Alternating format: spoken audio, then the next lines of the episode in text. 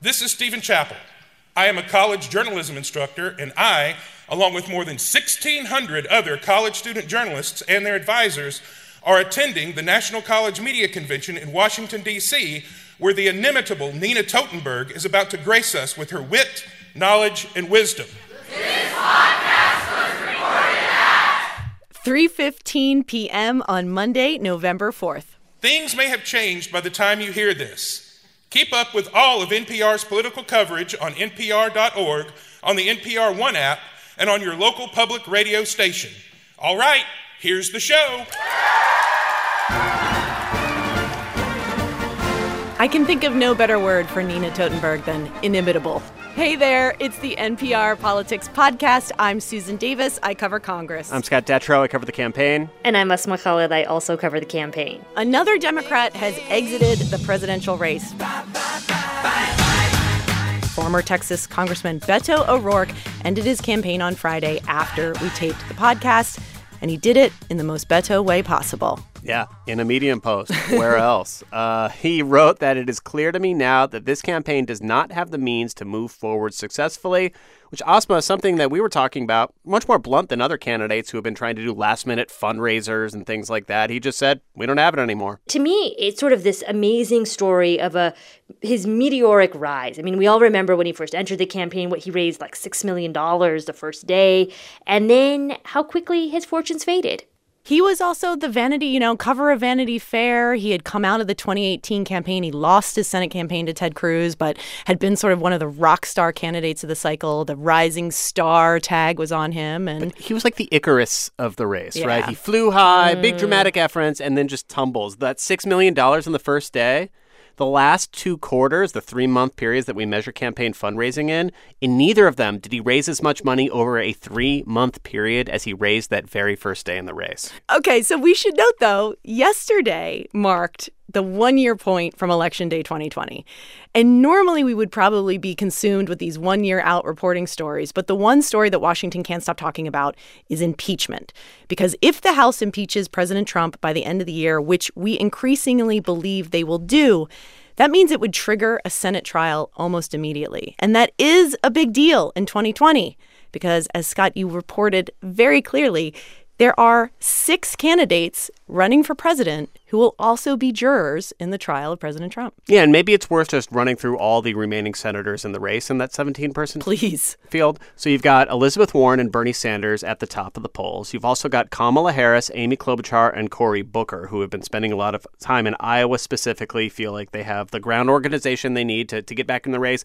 And then you have Michael Bennet, He hasn't been on the debate stage for a while, but he's still running for president. Now, all these people want to see impeachment happen. They've been calling for it for a while. But they're about to get what they want, most likely, and that is going to be a huge problem because an impeachment trial could last weeks. It could be six days a week, according to Senate Majority Leader Mitch McConnell. And if you are a U.S. Senator, you are a juror in the impeachment trial, you're presence is mandatory, and that means you cannot campaign. You cannot go to Iowa in maybe the weeks leading up to the race, which is just a crazy notion that's clearly never happened before. So I made a lot of phone calls to strategists who ran campaigns that won Iowa in the past, and this is what Jason Johnson, who was Ted Cruz's chief strategist in 2016, said about all this. It would be a disaster, frankly, if we were facing that. How does he really think? I mean, and David Axelrod, who helped run Barack Obama's 2008 campaign, which won Iowa, said something pretty similar. He said this is a worst case scenario. I mean, to not have your candidate in a state, especially a state like Iowa, the one thing I keep thinking about is that Kamala Harris got a ton of grief for canceling a campaign event uh, early this spring in Iowa, and it was one of the reasons that she felt like she had to kind of scramble back and, and, and prove to Iowa that she cared about it. She she canceled those campaign events to vote for disaster relief funding for Iowa. and still got troubles. I mean, that is the level to which Iowa caucus goers expect you to be there, and suddenly these candidates aren't going to be there.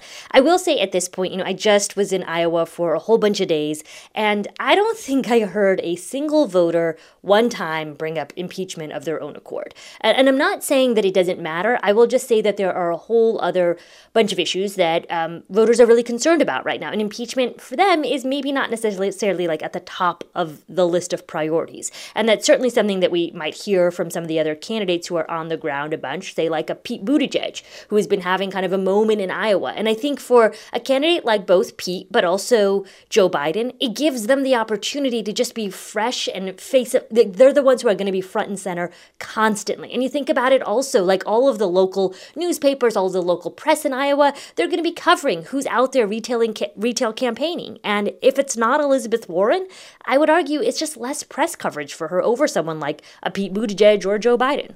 So how are the candidates? Do you ha- do you guys get any sense that they're starting to sort of strategize on what they're going to do here or how they're going to handle this? There's not a clear answer. And I talked to a lot of campaigns, and I think the best that they can come up with is obviously you'll have your, your volunteers, your staff on the ground still organizing. A lot of these campaigns will be running ads uh, starting soon. We're already seeing, you know, Sanders and Buttigieg running ads and Biden running ads as well. But there's no there's no uh, substitute for the candidate being there. And I think what you're just going to see is being there as much as possible between now and when a Senate trial would actually start, which is, of course, an unknown date.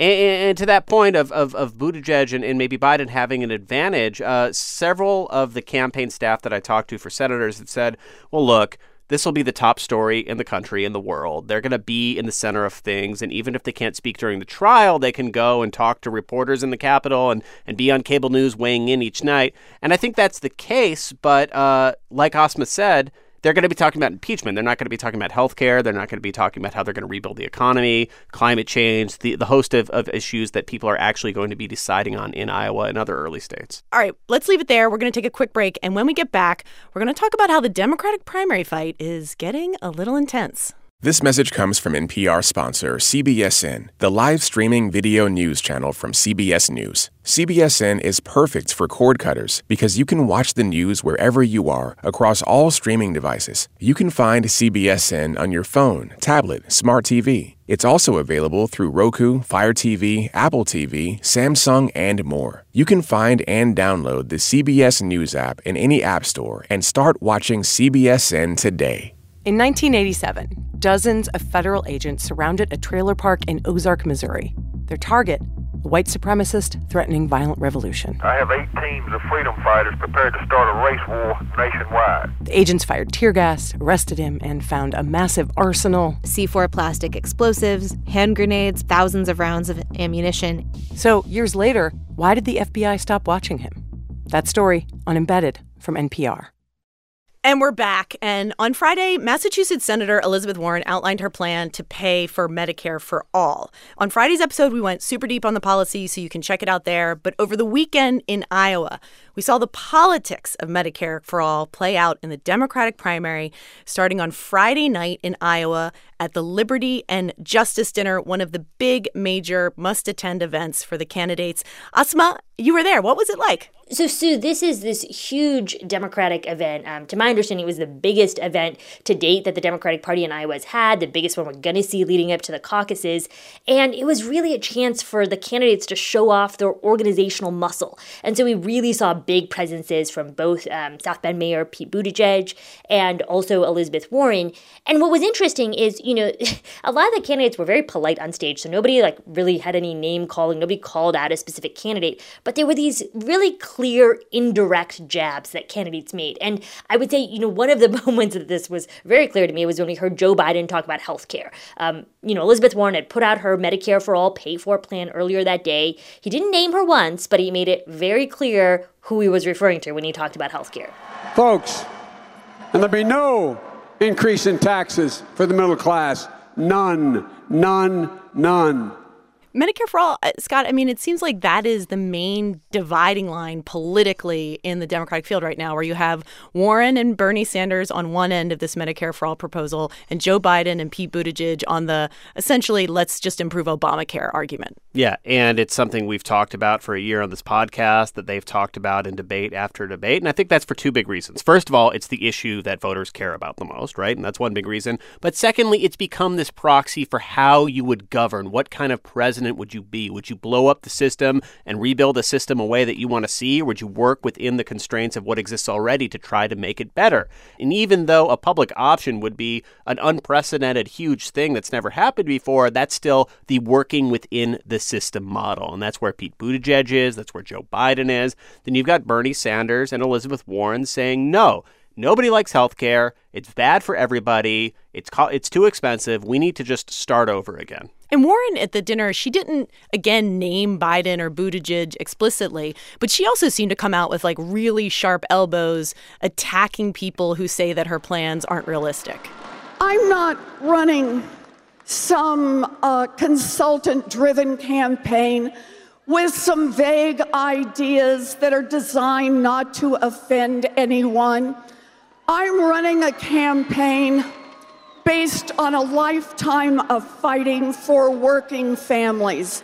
I mean, that consultant driven campaign line, that's a clear shot at Buttigieg, isn't it? Yeah, I would say so. I mean, and I've covered Elizabeth Warren quite a bit this campaign season.